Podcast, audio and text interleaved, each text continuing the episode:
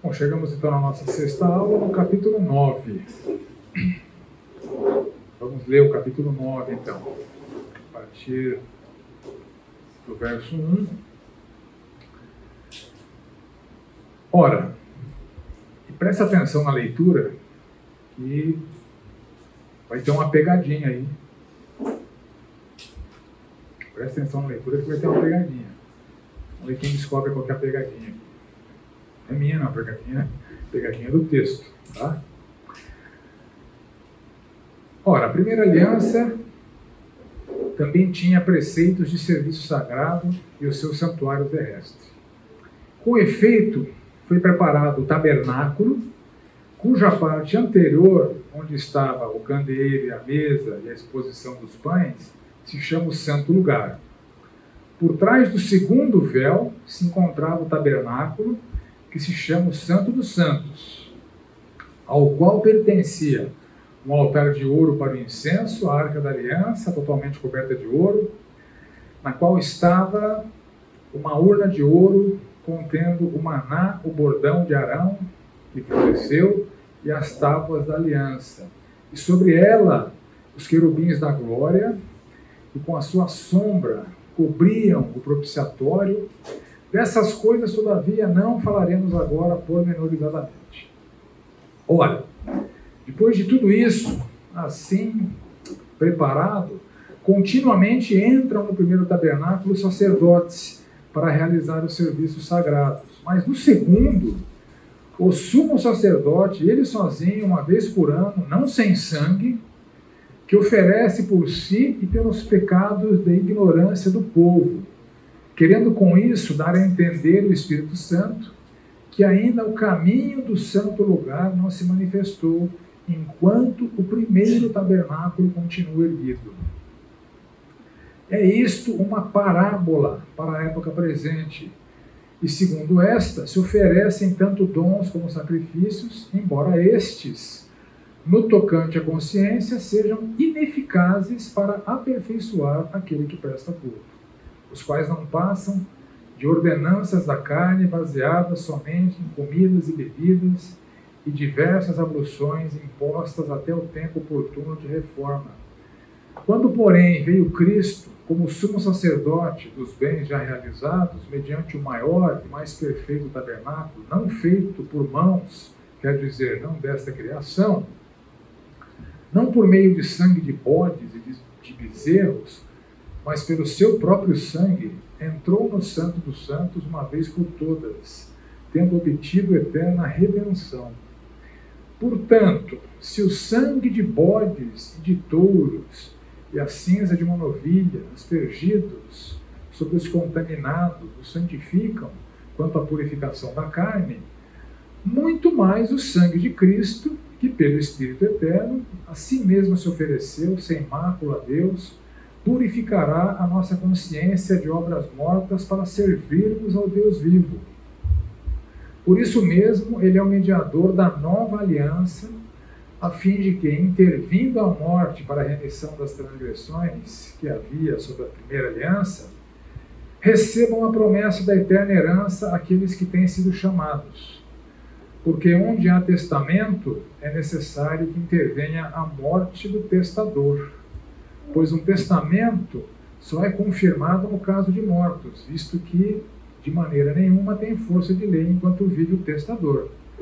Pelo que nem a primeira aliança foi sancionada sem sangue, porque havendo Moisés proclamado todos os mandamentos segundo a lei a todo o povo, tomou o sangue dos, bezerros e dos bodes com água e, lã tinta de escarlate e sopo e aspergiu não só o primeiro livro, como também sobre todo o povo, dizendo: Este é o sangue da aliança a qual Deus prescreveu para vós outros. Igualmente também aspergiu com sangue o tabernáculo e todos os utensílios do serviço sagrado. Com efeito, quase todas as coisas, segundo a lei, se purificam com sangue, e sem derramamento de sangue não há remissão. Era necessário, portanto, que as figuras das coisas que se acham nos céus se purificassem com tais sacrifícios. mas as próprias coisas celestiais com sacrifícios a eles superiores. Porque Cristo não entrou em santuário feito por mãos, figura do verdadeiro, porém, no mesmo céu, para comparecer agora por nós diante de Deus, nem ainda para se oferecer a si mesmo. Muitas vezes, como o sumo sacerdote, cada ano, entra no Santo dos Santos com sangue alheio. Ora, neste caso, seria necessário que ele tivesse sofrido muitas vezes, desde a fundação do mundo. Agora, porém, ao se cumprirem os tempos, se manifestou uma vez por todas para aniquilar pelo sacrifício de si mesmo o pecado. E assim como aos homens está ordenado morrerem uma só vez, vindo depois disso o juízo, assim também Cristo, tendo se oferecido uma vez para sempre para tirar os pecados de muitos, aparecerá segunda vez sem pecado aos que o aguardam para a salvação. Muito bem, como eu tenho feito, né, algumas questões preliminares que são ah, típicas da nossa leitura quando a gente entra no texto, várias várias coisas aparentemente não fazem sentido, várias dúvidas surgem, né? Então, a primeira pergunta que eu faço para você é o seguinte: o que te chama atenção na descrição apresentada do tabernáculo? Essa é a pegadinha.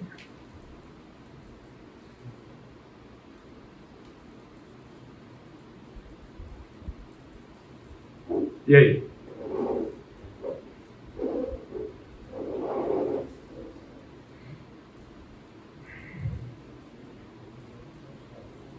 Nada? O que, que chama atenção? Não, tinha o primeiro véu na entrada, né? Uma tenda com dois véus.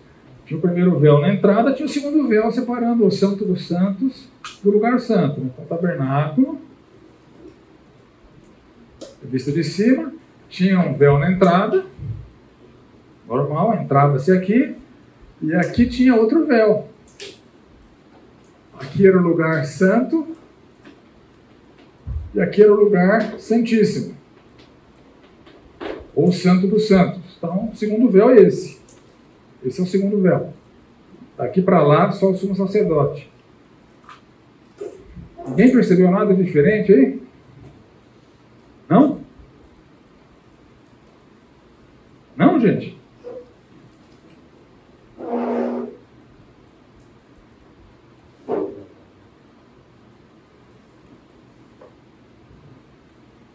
gente? O que, que tinha aqui no lugar santo? Quais eram os utensílios? Hã?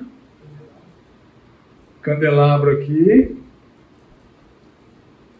Aqui era leste, aqui era oeste, aqui era norte, aqui era o sul. Ao sul estava o candelabro. Desse lado aqui, o que, que tinha? A mesa em cima da mesa os pães da preposição, os pães da presença de Deus, etc. O que, que tinha aqui diante do véu?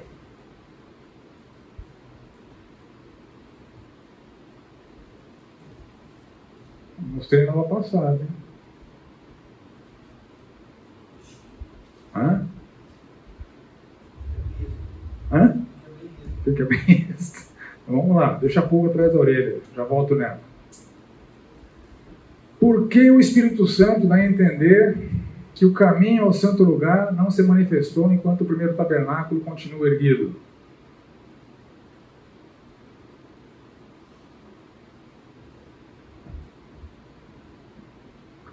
Que parábola é esta para aquela época? A presente época era a época em que a epístola foi escrita. Né? O que significa que Jesus veio como sumo sacerdote de bens já realizados. Pelo menos na minha versão aqui. Alguém tem outra versão? Aí você compara aí com a versão que eu li. Vi a revista e corrigida, o meio da revista e corrigida. Que santuário é este, não feito por mãos, que Jesus entrou? Cadê ele?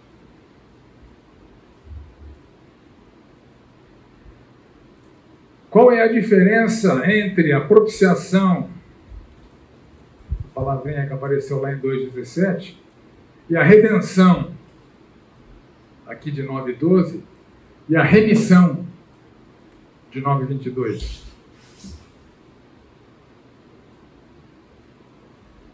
Aqui não tem moleza, não, gente.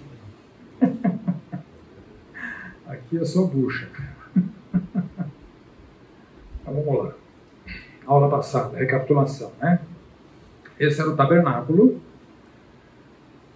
É, ora, o tabernáculo é referenciado no Antigo Testamento como tenda da congregação, ora como tabernáculo, são termos intercambiáveis, né? embora a tenda da congregação se referisse a cobertura, aquele lugar sagrado, e o tabernáculo se referisse ao lugar sagrado propriamente dito, no Antigo Testamento aparece a referência a esse ambiente como tenda da congregação ou como tabernáculo. Né? Então tinha esse átrio, fora do tabernáculo a gente tinha aqui o altar do holocausto, onde destacava fogo, né? por motivos óbvios ele está fora. Né? Você tacar fogo no lugar dentro do... Né? Imagina um, um, boi queimando aqui, né? O tamanho da labareda, né? Então estava fora. Aqui era a bacia da purificação que os sacerdotes precisavam se higienizar antes de adentrar para aquele lugar sagrado, né? E lá no lugar sagrado, tabernáculo, templo da congregação, lembra da aula passada? No Santo dos Santos, ou lugar santíssimo, o que tinha ali dentro?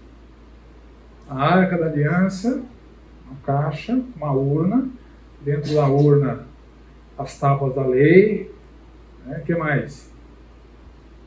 Uma porção de maná, que mais? O bordão do Arão, a vara do Arão que floresceu, né? Estava guardadinha lá. Em cima da arca tinha o quê? Uma bandeja de ouro que era o pro pro parecendo a escolinha do professor Raimundo aqui. Né? Era o problema. Né? Era o propiciatório. Né? Onde o sangue, o dia da expiação, uma vez por ano, era ali que o sangue era colocado, um ritual que o sacerdote fazia ali. E havia dois querubins de ouro olhando o propiciatório, representando Deus enxergando que houve derramamento de sangue, portanto a propiciação poderia ser realizada. Separando aqui o Santo dos Santos do lugar santo, tinha o segundo véu. Primeiro véu está lá na entrada, né? Segundo véu. E em frente ao segundo véu, o que, que tinha aqui? Um altar do incenso. Aonde que o autor de Hebreus fala que o altar do incenso está localizado? Hã? Opa, Espírito Santo se equivocou. Certo? Acabou a aula, pega suas coisas, vamos embora, porque a Bíblia não é confiável. Então, aparentemente, tem essa discrepância no texto. O autor afirma que ao Santo dos Santos pertencia o altar do incenso. Quando, na verdade, na descrição que a gente vê no Antigo Testamento, o altar de incenso é um dos utensílios que está fora do lugar santíssimo, porque tinha rituais diários que aconteciam aqui, junto com a mesa que ficava aqui e o candelabro que ficava ali. Então essa é a aparente discrepância. Né? Enquanto no Santo dos Santos só se tinha a arca e o propiciatório, no lugar santo a gente tinha lá então, a mesa dos pães da proposição, 12 pães aqui, um para cada tribo, né? O, o altar do incenso e o candelabro que iluminava o lugar.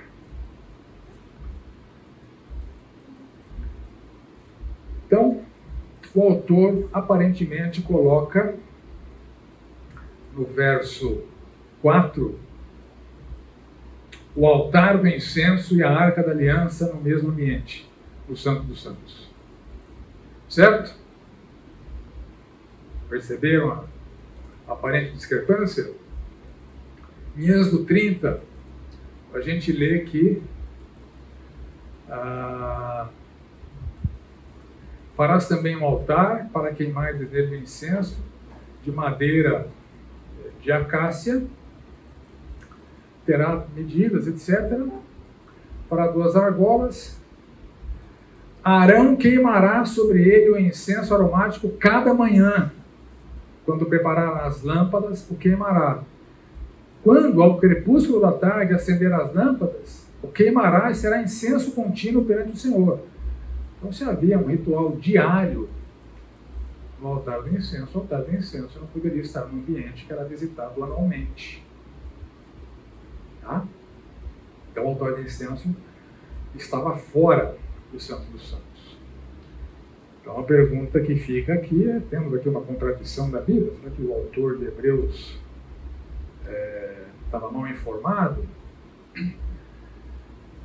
Segundo o tio Tiago, não, segundo Martinho Lutero, né, os protagonistas da reforma, nem a epístola de Tiago, nem a, epístola aos, aos Hebreus valiam nada. Né?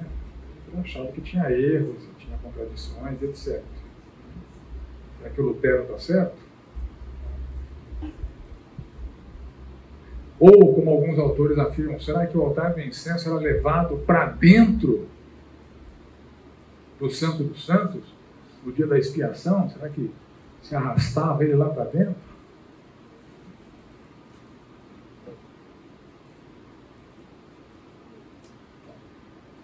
Então vamos lá. O altar de incenso, embora ficasse fora do véu, ficasse no lugar santo e não no lugar santíssimo, no Santo dos Santos, ele era utilizado no dia da expiação anual. Então, se você ver ali em Êxodo 30, 10, é dito o seguinte: Uma vez por ano Arão fará expiação sobre os chifres do altar. O altar tinha quatro chifres, né? É, com o sangue da oferta pelo pecado, uma vez por ano fará expiação sobre ele pelas vossas gerações, Santíssimo Senhor. Então, alguns comentaristas falam: bom, se uma vez por ano ele era usado no dia da expiação, então ele, entre aspas, pertencia ao Santíssimo Lugar, que era o lugar da, é, da expiação. Essa é uma explicação muito, muito encontrada nos comentaristas. Né?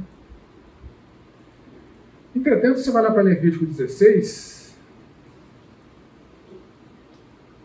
que fala o seguinte: Arão fará chegar o novilho da sua oferta pelo pecado, fará expiação por si, por sua casa, empolará o novilho, pirili poró, tomará também de sobre o altar. Ah, não sabia que você leva isso.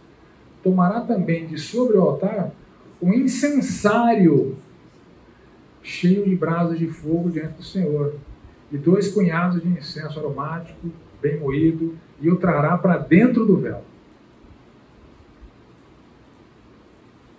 Tá? Então, é, uma outra coisa que é digna de nota, não existe no texto de Hebreus a palavra altar do incenso. Isso é uma tradução viciada. Quando ela foi traduzida, eu já achava que era o altar de incenso, que pertencia ao santo lugar.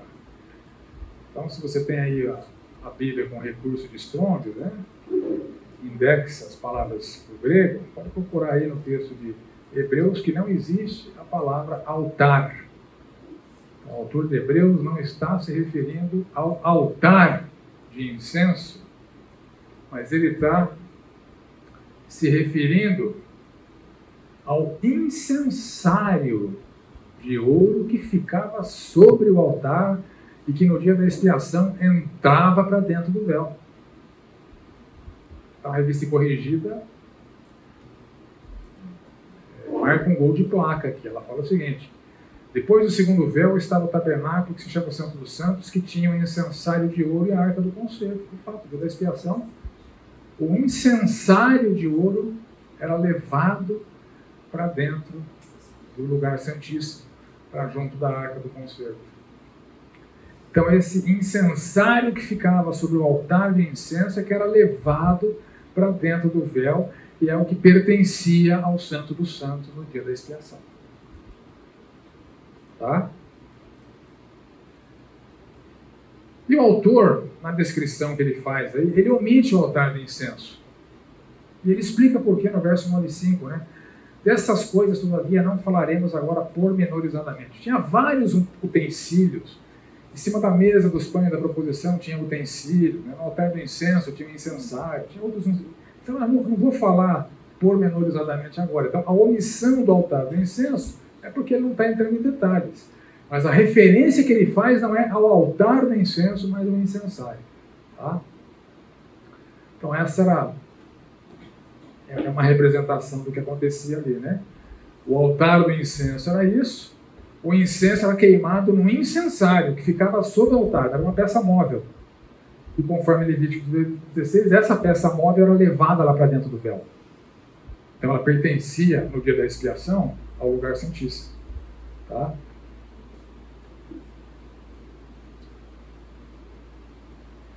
Então trata-se de um erro de tradução.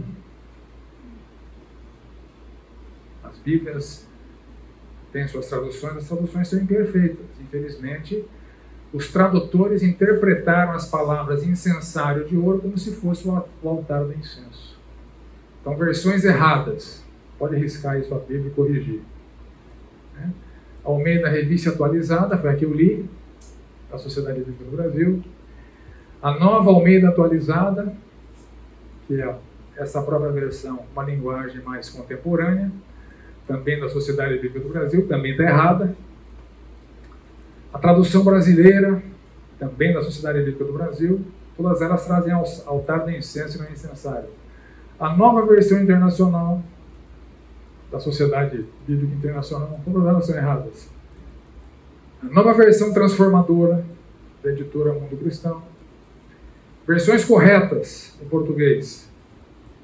Aqui eu comparei aqui a revista corrigida, é um incensário de ouro e não um altar de incenso simplesmente porque no texto não consta a palavra altar.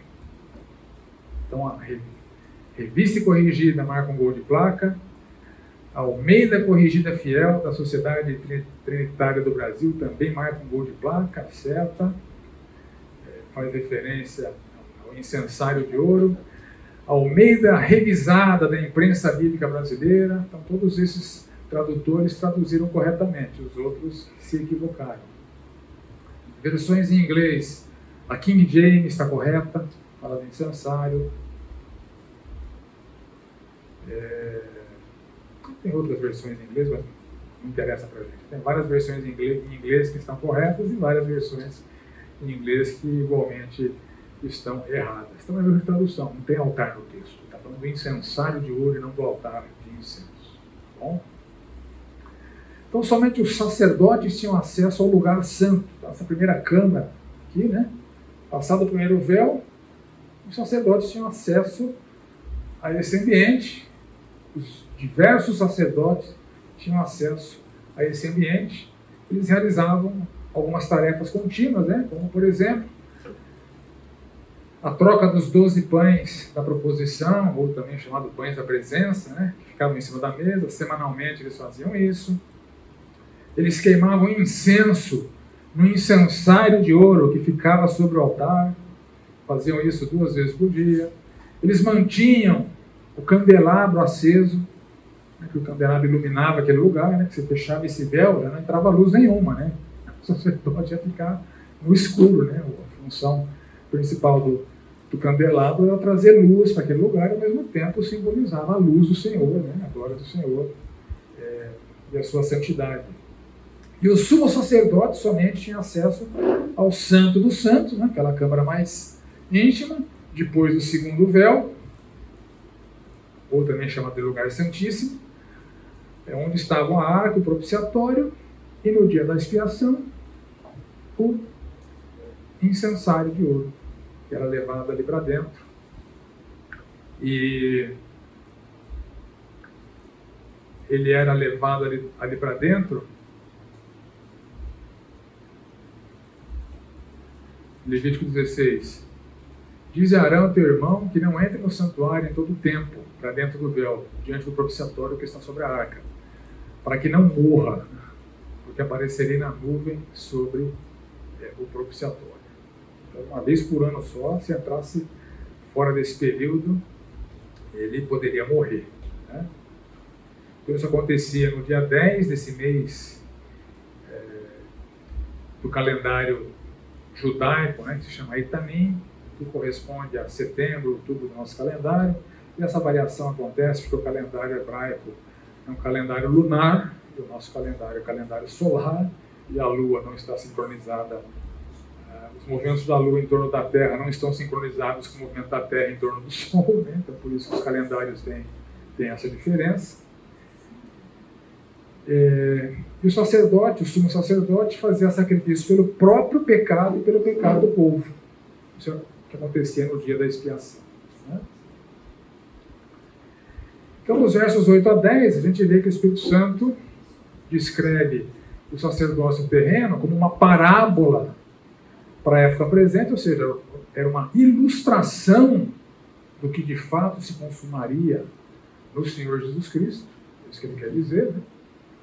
É, aqueles rituais, aqueles símbolos, é, aquelas vestimentas, aqueles sacrifícios, eles eram parábolas, eles eram ilustrações de uma realidade que seria plenamente consumada na pessoa do Senhor Jesus Cristo.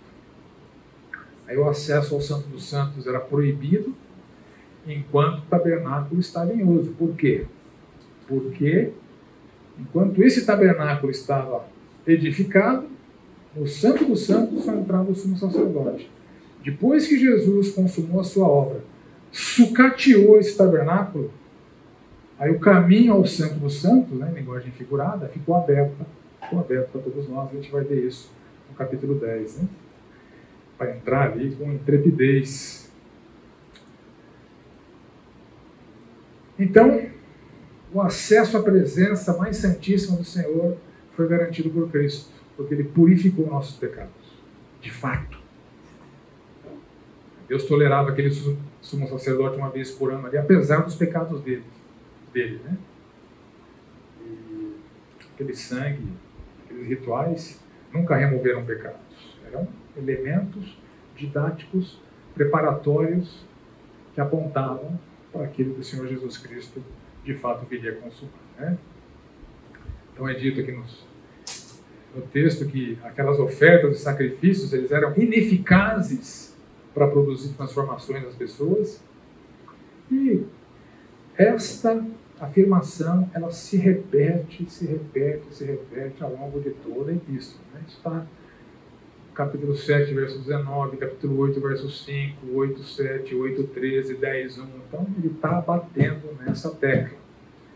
Os ritos do passado foram símbolos, eles não foram eficazes. Eles não purificaram ninguém. É só o Senhor Jesus Cristo que consumou de fato é, a propiciação, redenção, remissão, e a gente vai ver o que significam esse, esses termos que são usados em várias partes aí da, tanto da epístola quanto da Bíblia. Né? Ele chama de ordenanças da carne, comidas, bebidas, cerimônia de purificação, vigentes somente até a sua revogação pelo Senhor Jesus Cristo. Então Jesus veio como sumo sacerdote, trazendo no presente novos benefícios.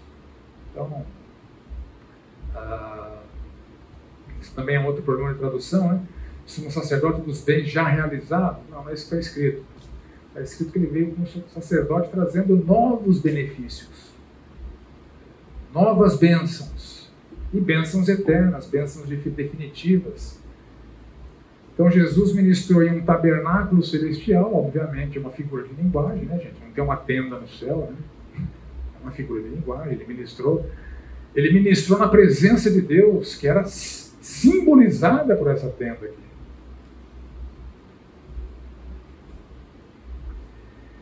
E seu sacrifício, conforme o verso 12, uma vez por todas, tendo obtido eterna redenção ele foi único e definitivo, ao contrário dos sacrifícios anuais e dos sacrifícios rotineiros, que tinham que se repetir, se repetir, se repetir, se repetir, justamente porque eram ineficazes. Justamente porque eram ineficazes. Então ele obteve eterna redenção. Em várias Bíblias digitais tem um recurso muito interessante, vale investimento se você não tem, de comprar uma Bíblia que tem isso, é, que tem esse recurso aqui que chama-se Strongs. Strongs é um camarada que indexou a Bíblia. Ele deu um número único para cada palavra. Tá? Então, se você pesquisa, por exemplo, essa palavra redenção no material do Strongs, tem esse número aqui, 3085. Se você pesquisar em Bíblias que são indexadas pelo Strongs, você vai ver todos os versículos que aparecem a palavra redenção. É diferente você pesquisar redenção em português.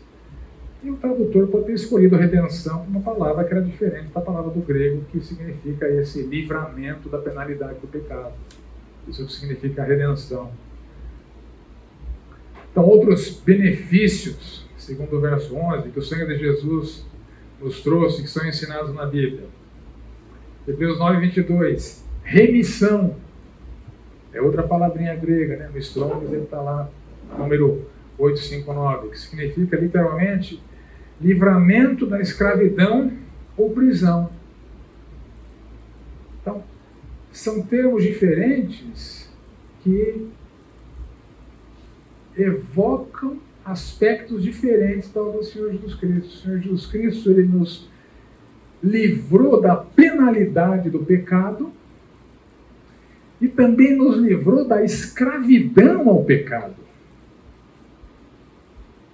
Então não somos mais escravos do pecado. Nós, nós não, não só estamos livres de sermos punidos pelos nossos pecados, nós somos libertos da escravidão que o pecado traz para a humanidade. Isso Cristo viabilizou para todos nós. Então, não pecar para aqueles que estão em Cristo é uma possibilidade. Você vê lá, 1 João, essas coisas vos escrevi para que vocês não pequem. Vocês não são mais escravos do pecado.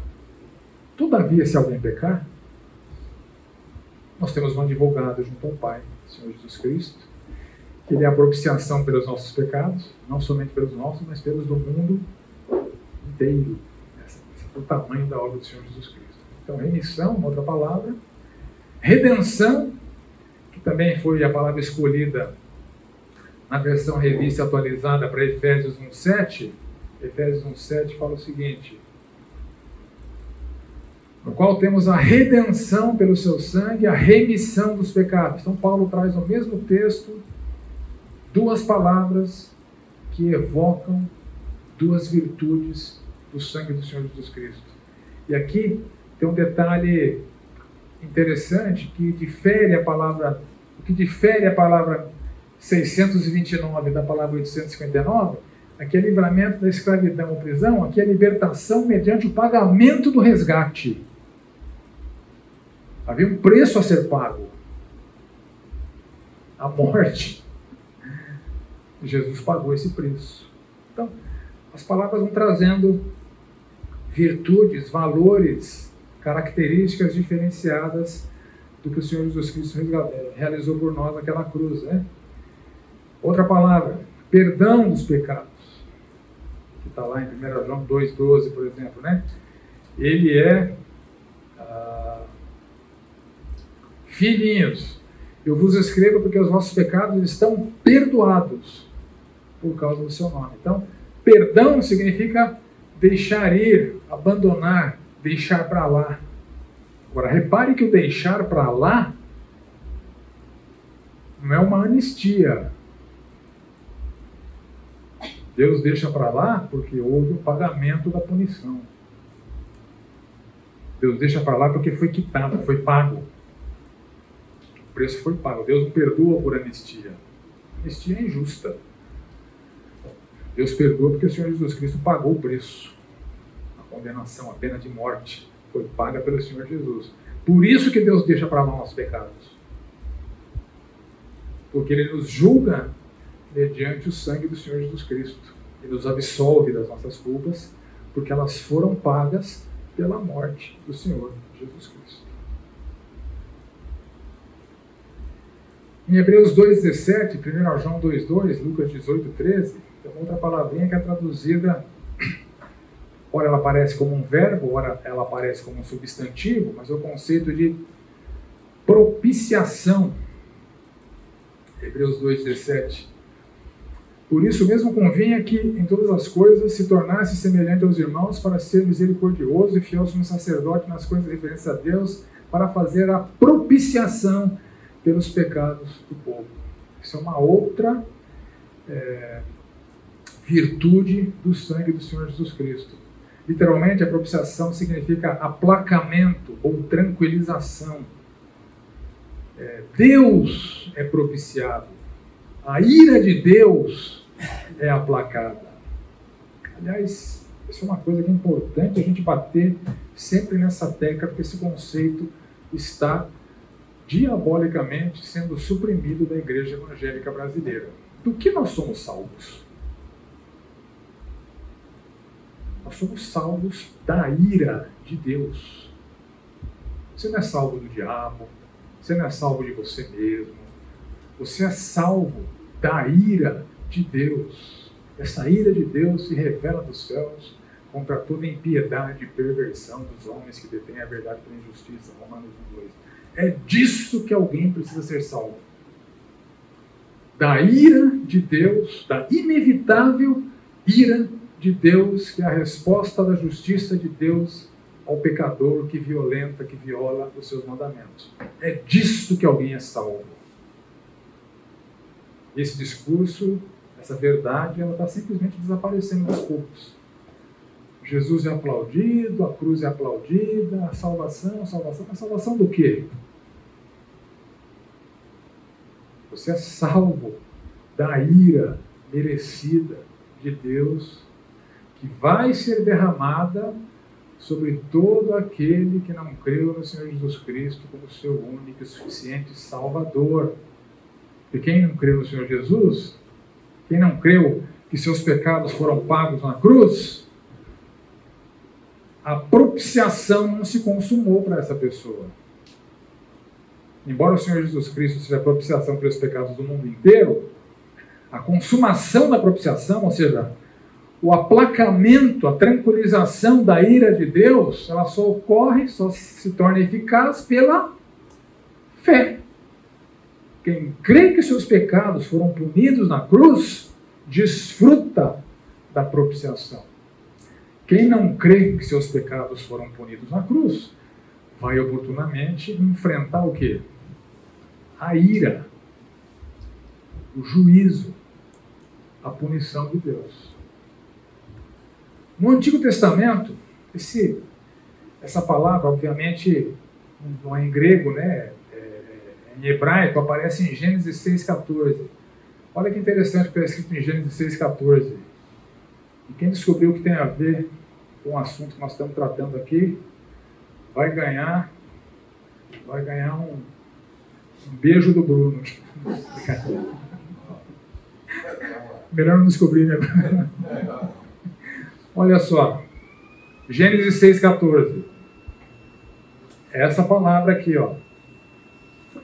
Propiciação, o hebraico, 37, 22. Faz uma arca de tábua de cipreste, e nela farás compartimentos, e calafetarás com betume por dentro e por fora acha propiciação nesse texto no intervalo, depois a gente volta para dizer onde é que ela está. Que ela está aí. Tá, vamos fazer uma pausa para o intervalo a gente volta com a explicação aí. Acha propiciação em Gênesis 6,14. Faz uma arca de tábua de cipreste, nela farás compartimentos, e a cala afetarás com betume por dentro e por fora. Intervalo. Vamos lá, gente? Então, a palavra hebraica, que no Antigo Testamento você ora vai ver traduzida como expiação, ora vai ver traduzida como propiciação, é a mesma palavra usada aqui em Gênesis 6,14 para descrever a calafetação da arca. Então, assim como a madeira da arca foi calafetada com betume, foi encoberta com betume, a mesma palavra é usada em relação ao pecado. Nosso pecado ele é encoberto. Então, o pecado ele é encoberto, ele é espiado. E quando o pecado ele é encoberto, ele é espiado, Deus é aplacado, a ira de Deus é contida. Então, a mesma palavra, do ponto de vista do pecado, expiação, pecado é encoberto. Do ponto de vista de Deus, propiciação. O Deus irado é aplacado se torna propício. Tá bom? Importante conhecer a origem dos termos, né? Até para não haver confusão conceitual entre eles. Cada termo traz é, um vislumbre distinto da grandiosa obra do Senhor Jesus Cristo. Livramento de penalidade, livramento da escravidão ou prisão, libertação mediante pagamento, perdão, deixar ir, abandonar, deixar para lá, não por anistia, mas por quitação, propiciação, que é o aplacamento da ira, e expiação, que é o pecado encoberto, assim como a arca foi encoberta por betume, calafetada, o pecado é encoberto, mas o pecado é encoberto, Deus é propício. O Deus irado se torna um Deus propício, favorável, abençoador e assim por diante. Dúvidas?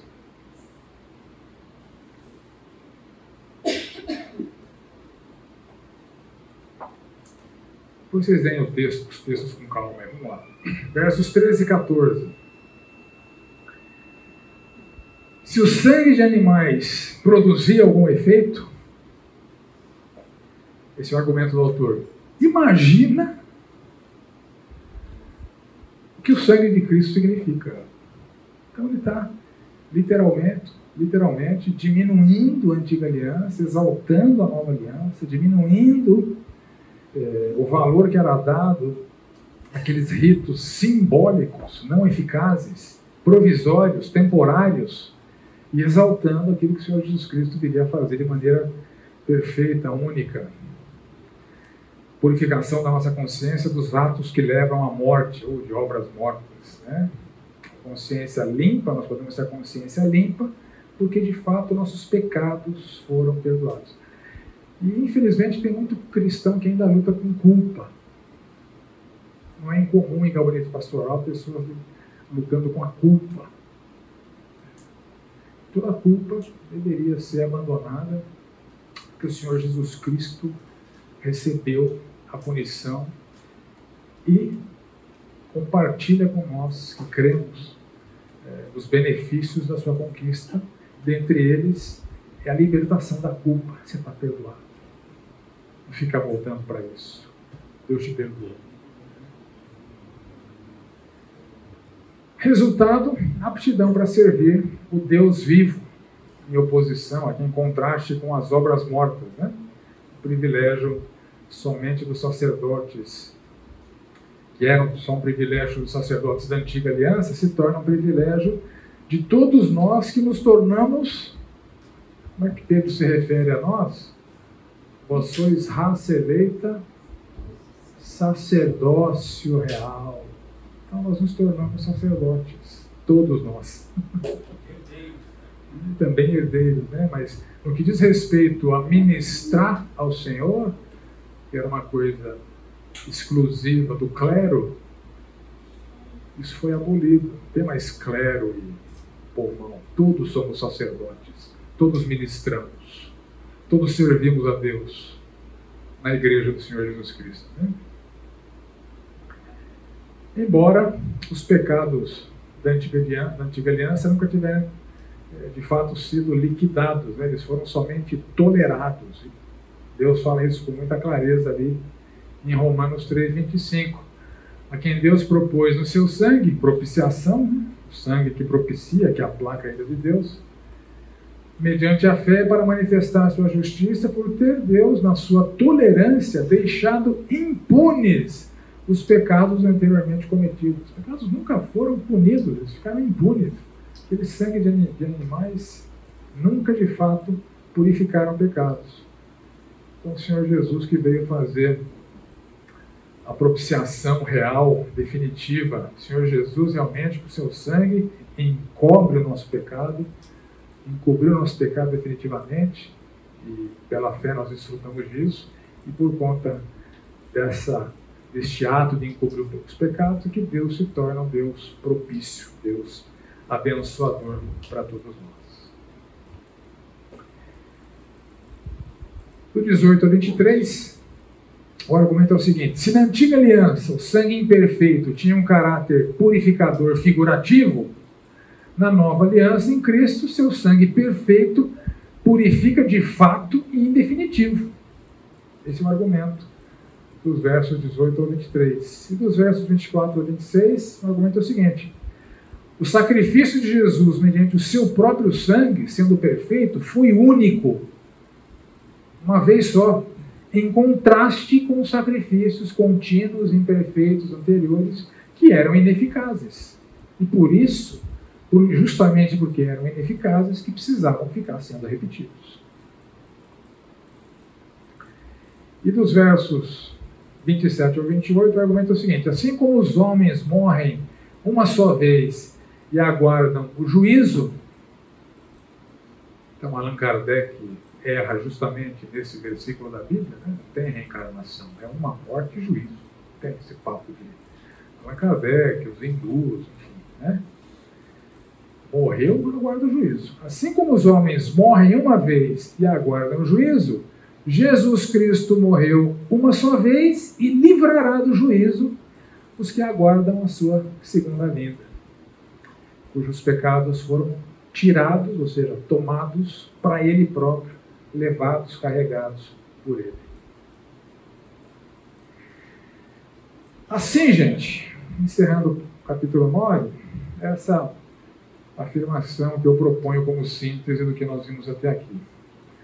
Todo judeu, desde aquela época até a consumação dos séculos, tem a obrigação conforme o mandamento de Deus, de reconhecer Jesus Cristo como o Messias prometido, reconhecê-lo como Rei, Senhor e Salvador, abandonar o judaísmo da antiga aliança que foi invalidado, descontinuado, sucateado assim que Jesus Cristo consumou a sua magnífica obra como sacerdote e sacrifício perfeitos e definitivos, conforme o eterno e imutável plano de Deus.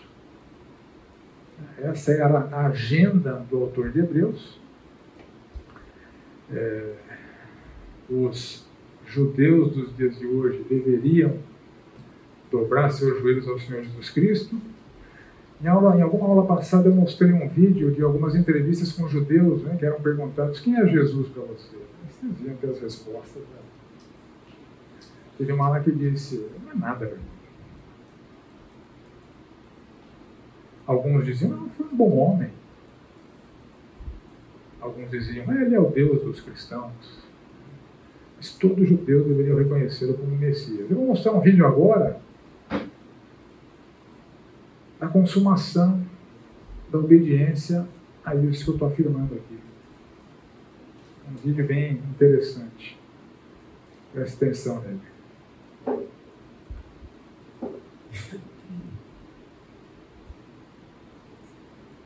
I want to tell you a story. Judeus, hein, todos. I used to believe that Jesus was a Catholic God, God of the Gentiles. I imagined that Jesus was Italian. The New Testament was one of those books that I saw nuns reading on the subway. I was expecting to find a handbook on how to persecute the Jews. I'm reading a story written by Jews about Jewish people.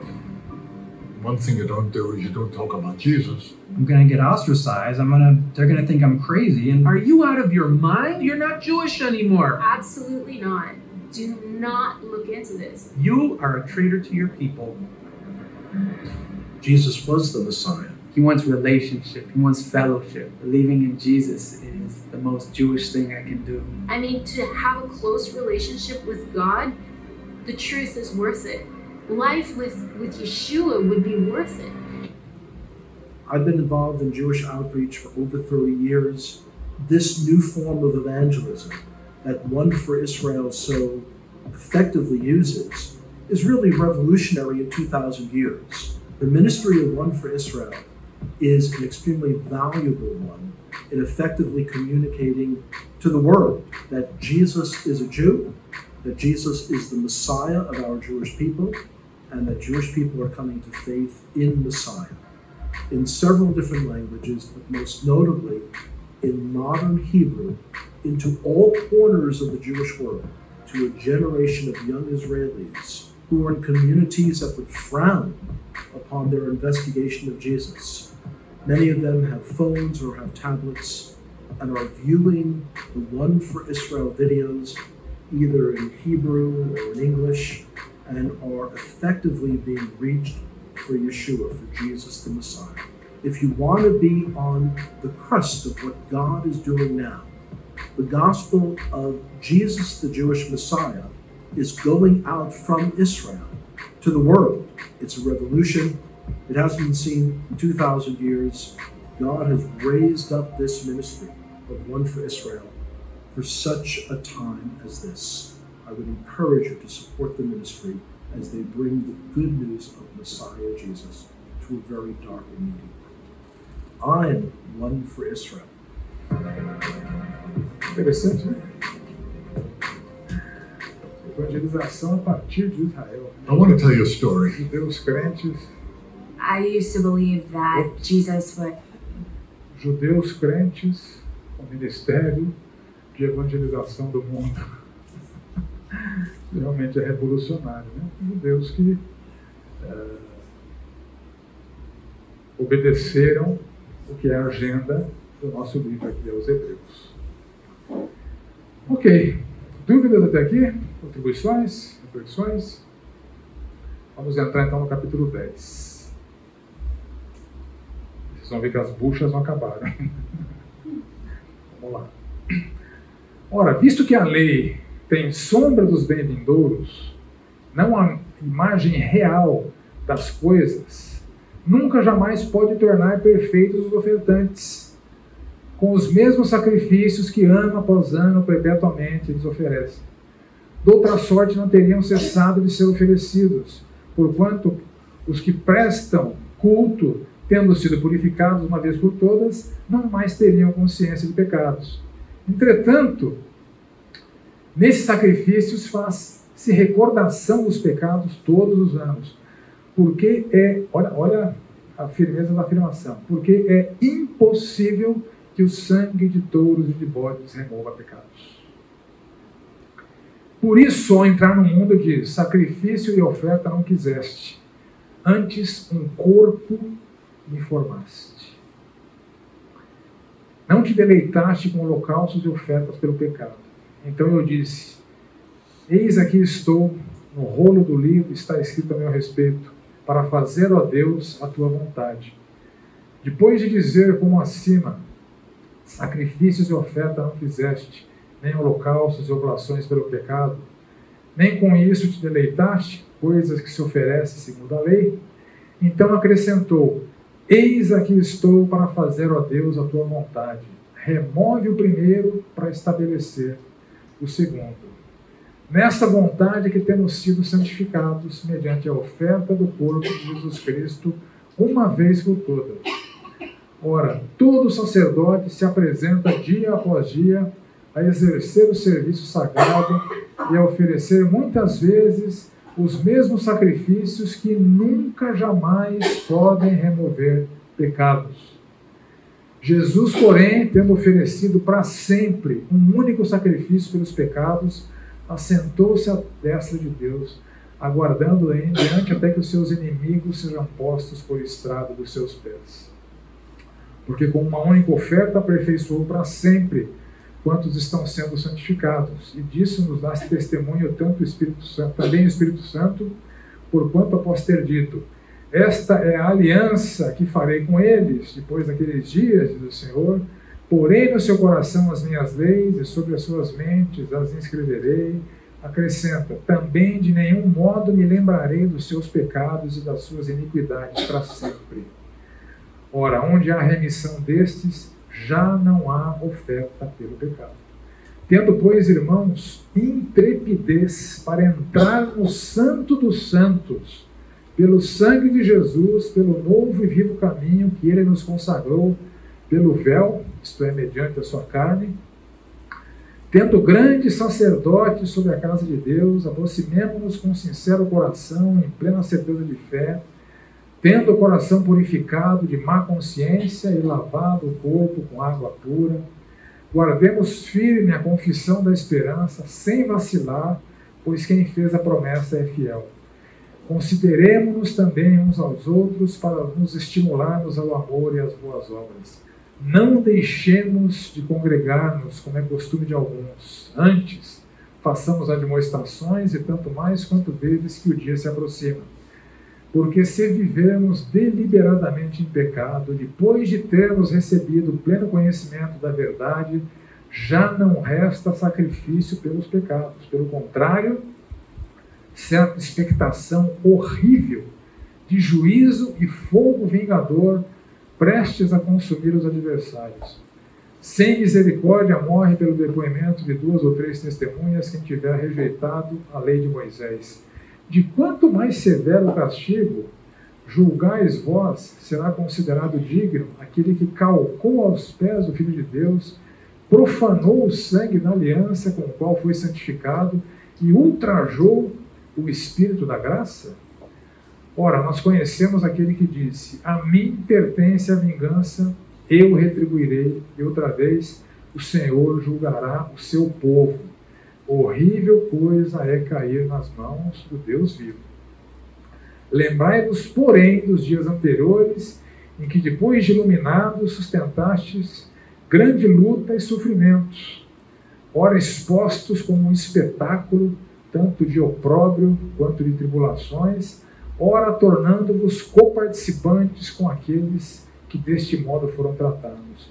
Porque não somente vos compadecestes dos encarcerados, como também aceitastes com alegria o espólio dos vossos bens, tendo ciência de possuir de vós mesmos patrimônio é, superior.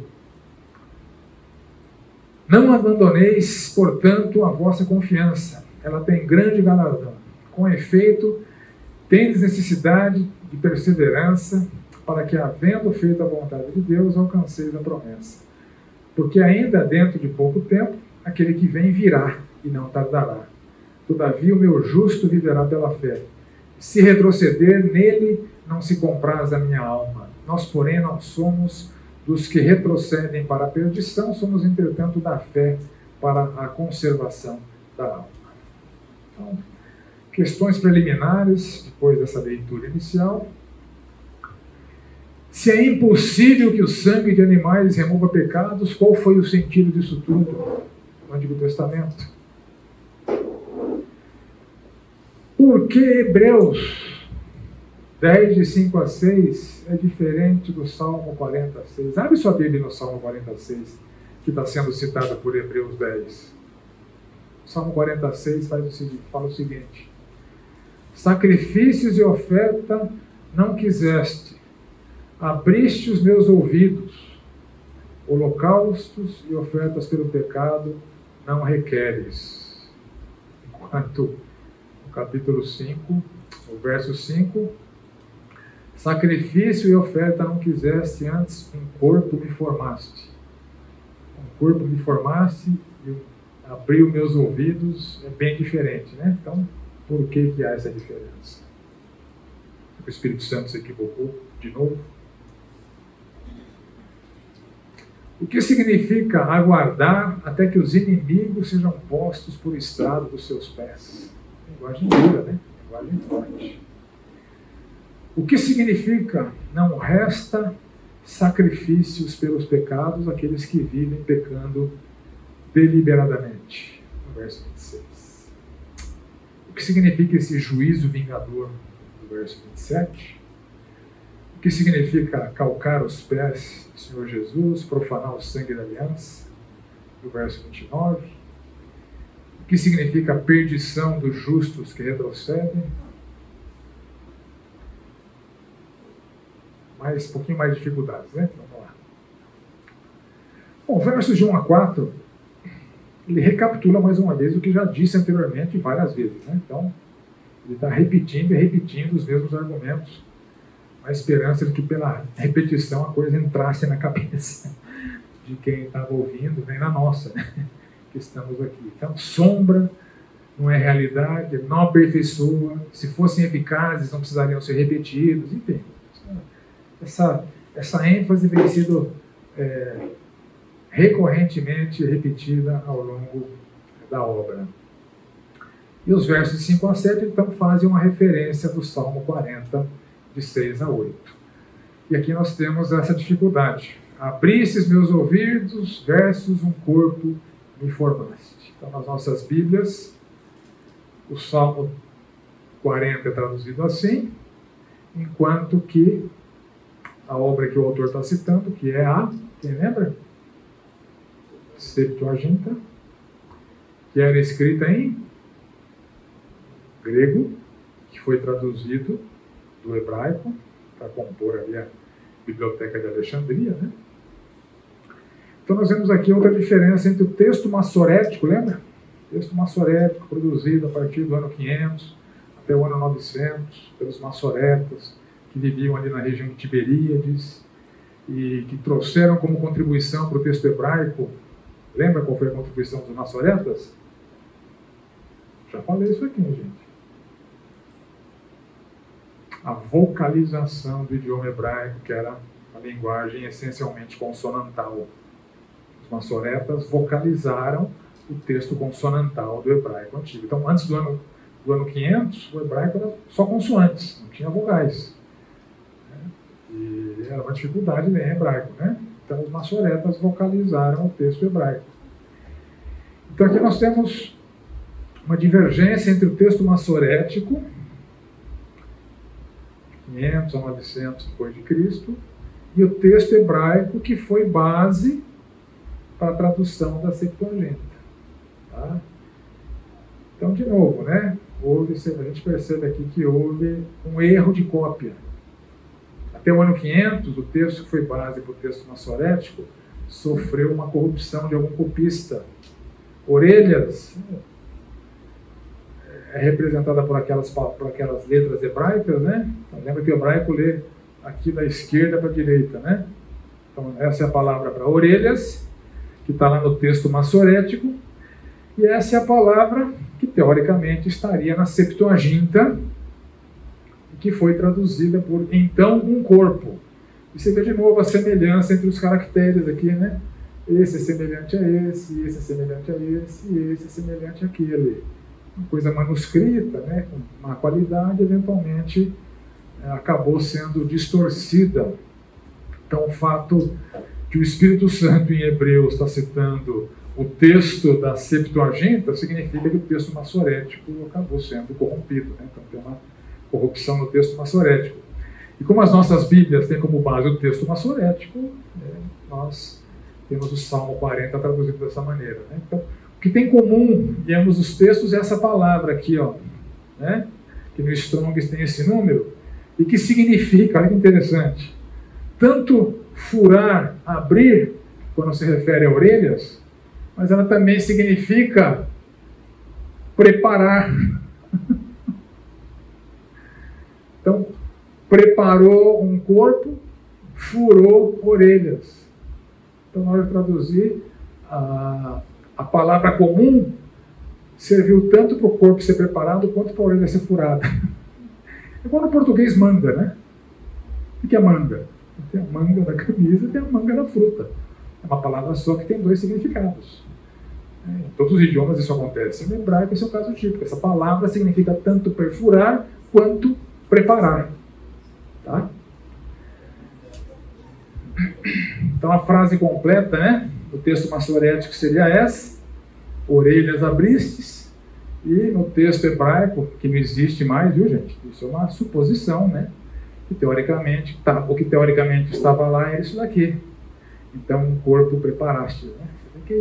praticamente idêntico, só muda aqui pequenos detalhes do que está em vermelho. Então, essa é a explicação para a diferença entre o Salmo 40 e Hebreus capítulo 10. É um erro de cópias que acabou sendo propagado e ficou no texto maçorético. Tá bom? Mas o que estava no original é um corpo me preparaste, que tem a ver com o Messias, né? O Messias estava num corpo para encarnar, né? não de ouvido aberto. Né? Então faz muito mais sentido é, a preparação do corpo do que a abertura dos ouvidos. Tá? Então, nos versos 5 a 7, ele mostra que a vontade de Deus nunca foi a continuidade do sistema sacrificial, mas a eficácia do sacrifício do Senhor Jesus Cristo. Então, esse conceito de figura, sombra, parábola, representação do verdadeiro tabernáculo, né? está repetindo isso de maneira recorrente para demonstrar que eram práticas didáticas, representativas, que demonstravam, em primeiro lugar, que o pecado requer derramamento de sangue, condenação de Deus para o pecador é sangue, é morte, punição, para mostrar que Deus se ira contra o pecador e para demonstrar que o Senhor Jesus Cristo é a propiciação definitiva, cujo conceito foi representado nas práticas sacerdotais da antiga aliança. O sacrifício do Senhor Jesus Cristo é tão maravilhoso, olha, o argumento que ele usa, né? Vocês podem entrar no Santo dos Santos. Lugar proibido. Quem entrasse lá morria.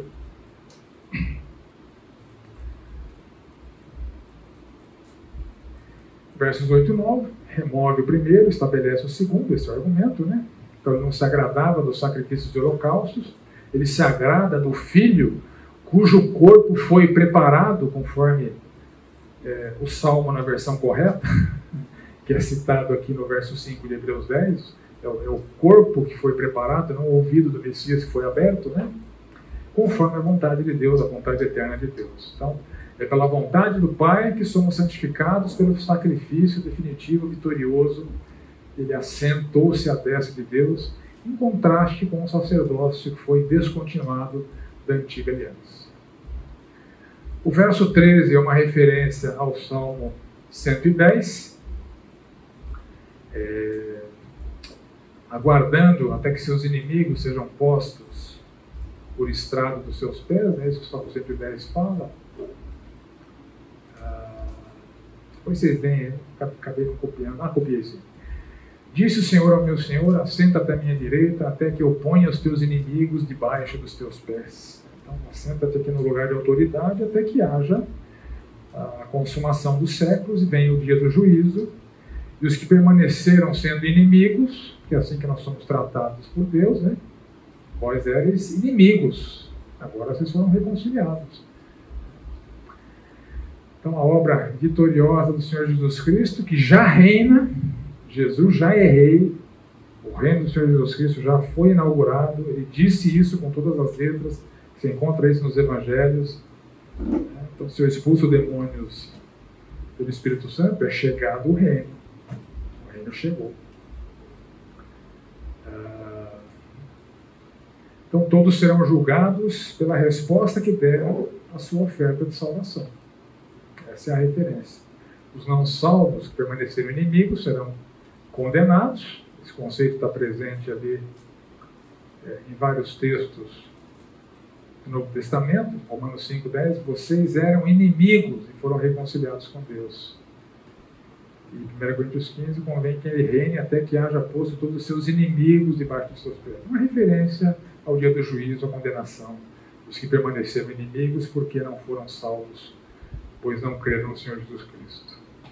O verso 14 recapitula várias coisas que já foram ditas, né? em 7,27, 9,12, 9,26, né? então está repetindo de novo, né? Uma única oferta aperfeiçoou para sempre todos quantos estão sendo santificados. Né? De 15 a 17, ele recapitula o que ele já disse lá no capítulo 8, versos 10 a 11, então está repetindo as mesmas coisas. O verso 18, ele recapitula o que ele já disse lá no capítulo 9, versos 11 e 12. Ou seja, não é mais necessário que se faça sacrifícios pelos pecados, porque Jesus já, já concluiu a obra de remissão que foi de fato eficaz. O resto era didática, símbolo, sombra, parábola. representação.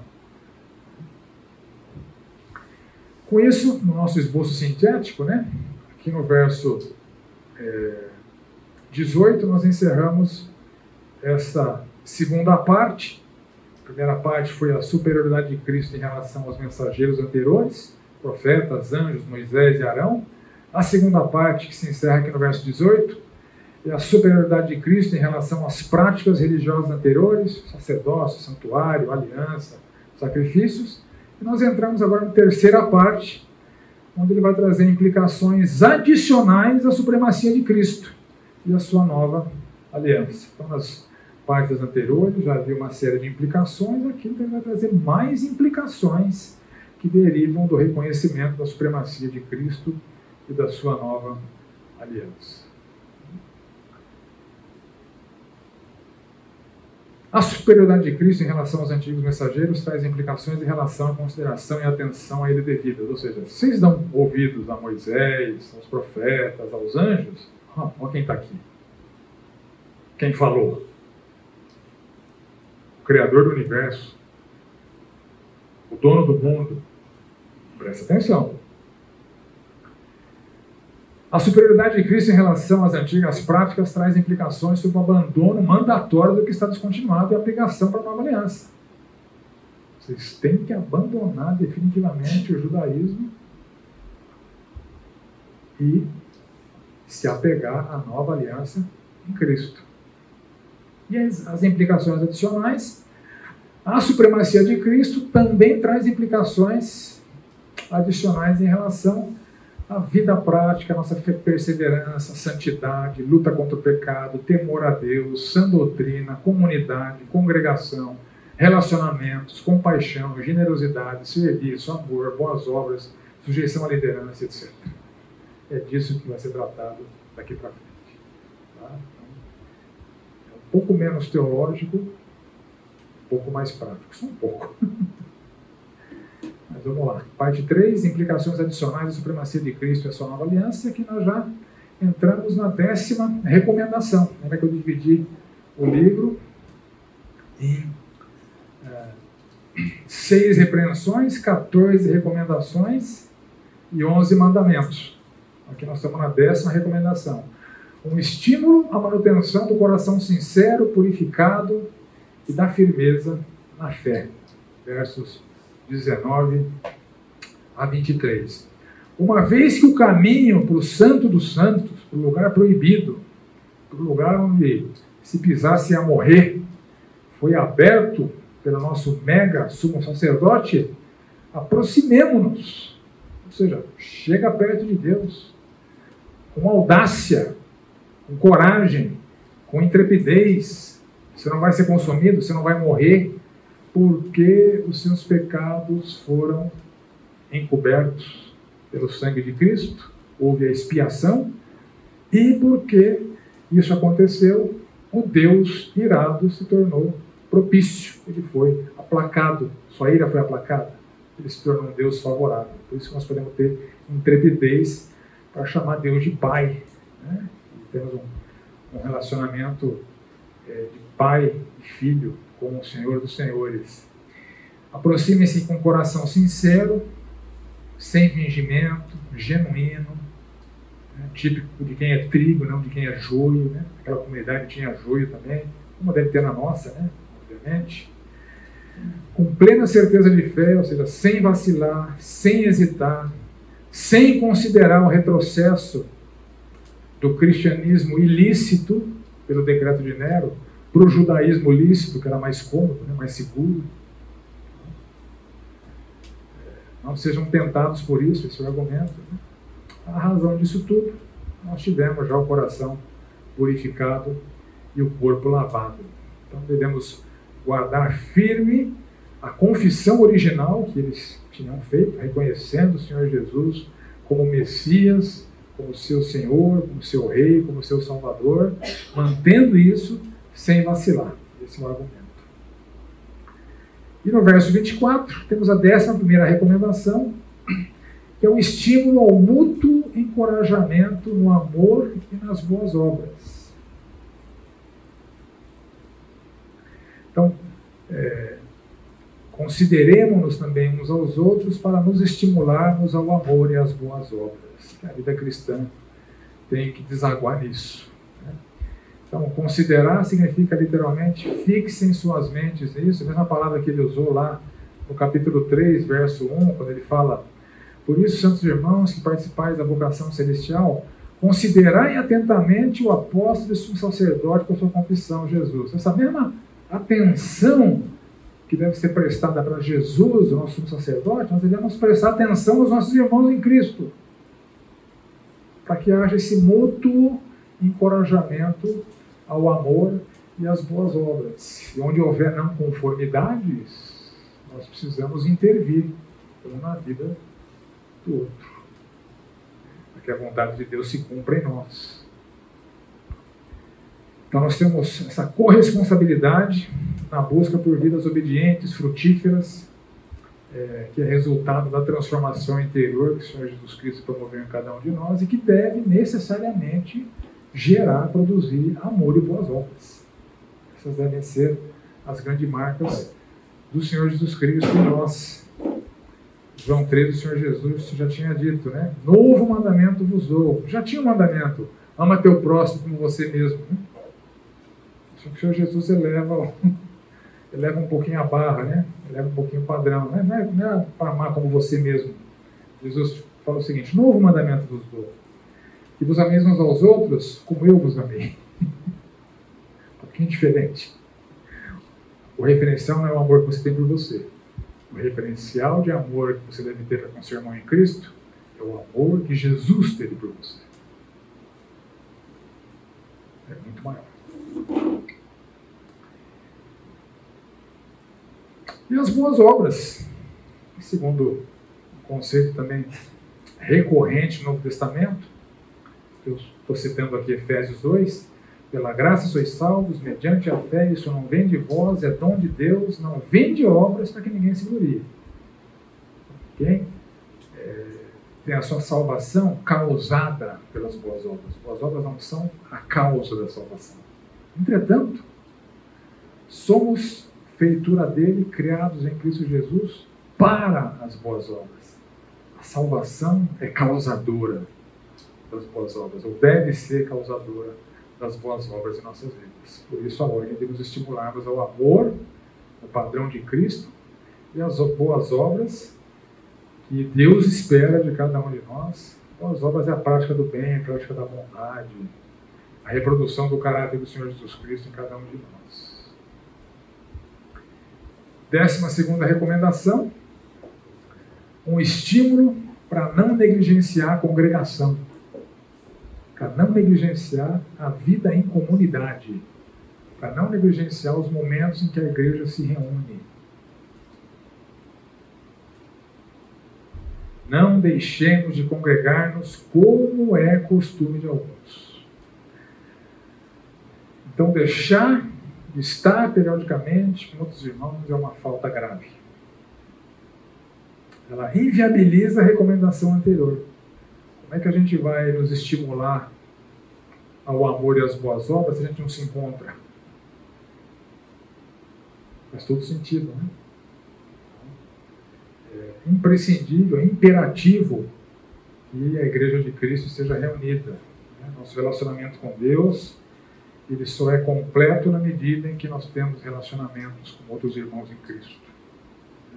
A falha disso aleja o nosso relacionamento com Deus.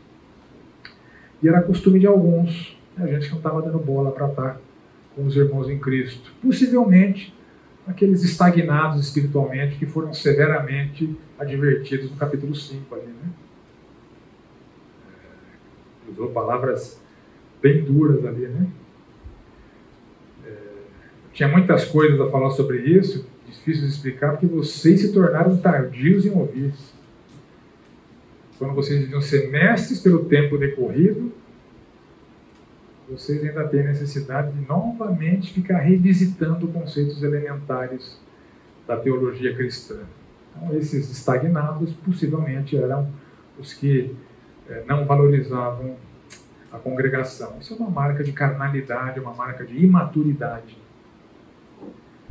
Então, esses Esses ausentes deveriam ser admoestados, né, chamados ao lado, literalmente, exortados, para voltarem é, ao hábito, à prática da congregação. E é interessante que ele cita aqui é, tanto mais quanto vedes que o dia se aproxima. Uma referência à volta de Cristo, ou seja, volta a se congregar para o Senhor Jesus. Se o Senhor Jesus voltar, não te pegar negligenciando isso. Então, a iminência da volta de Cristo deve estimular a correção de toda a inadequação em nossas vidas. Essa é uma delas. Tessalonicenses, Paulo traz outras. Né? Paulo fala ali: Vós, irmãos, não estáis em trevas, para que esse dia, como ladrão, não vos apanhe de surpresa. Porquanto vós todos sois filhos da luz, filhos do dia. Nós não somos na, da noite nem das trevas. Assim, pois, não durmamos como os demais, pelo contrário, vigiemos e sejamos sóbrios. Então, uma exortação, uma admoestação a não andar nas trevas, justamente porque o dia do Senhor vem como ladrão. A iminência da volta de Cristo é um estímulo à correção de toda e qualquer inadequação em nossas vidas. E aqui então nós entramos na quinta repreensão severa. Eu estou chamando aqui de uma ameaça de um juízo horrível pelas mãos do Deus vivo aqueles que o afrontam vivendo deliberadamente em pecado. Vai ficar para a próxima aula, né? Nem vou chegar a introduzir o assunto, mas leiam lá, né? a partir do verso 26. Na próxima aula a gente vê todas as implicações teológicas e práticas dessa repreensão. Dúvidas, contribuições. Tá fácil, gente? Tá, tá dando para entender? Para isso que eu tenho é, me desdobrado aqui. Espero que é, você esteja entendendo o que, que você está lendo aí, né? Ok.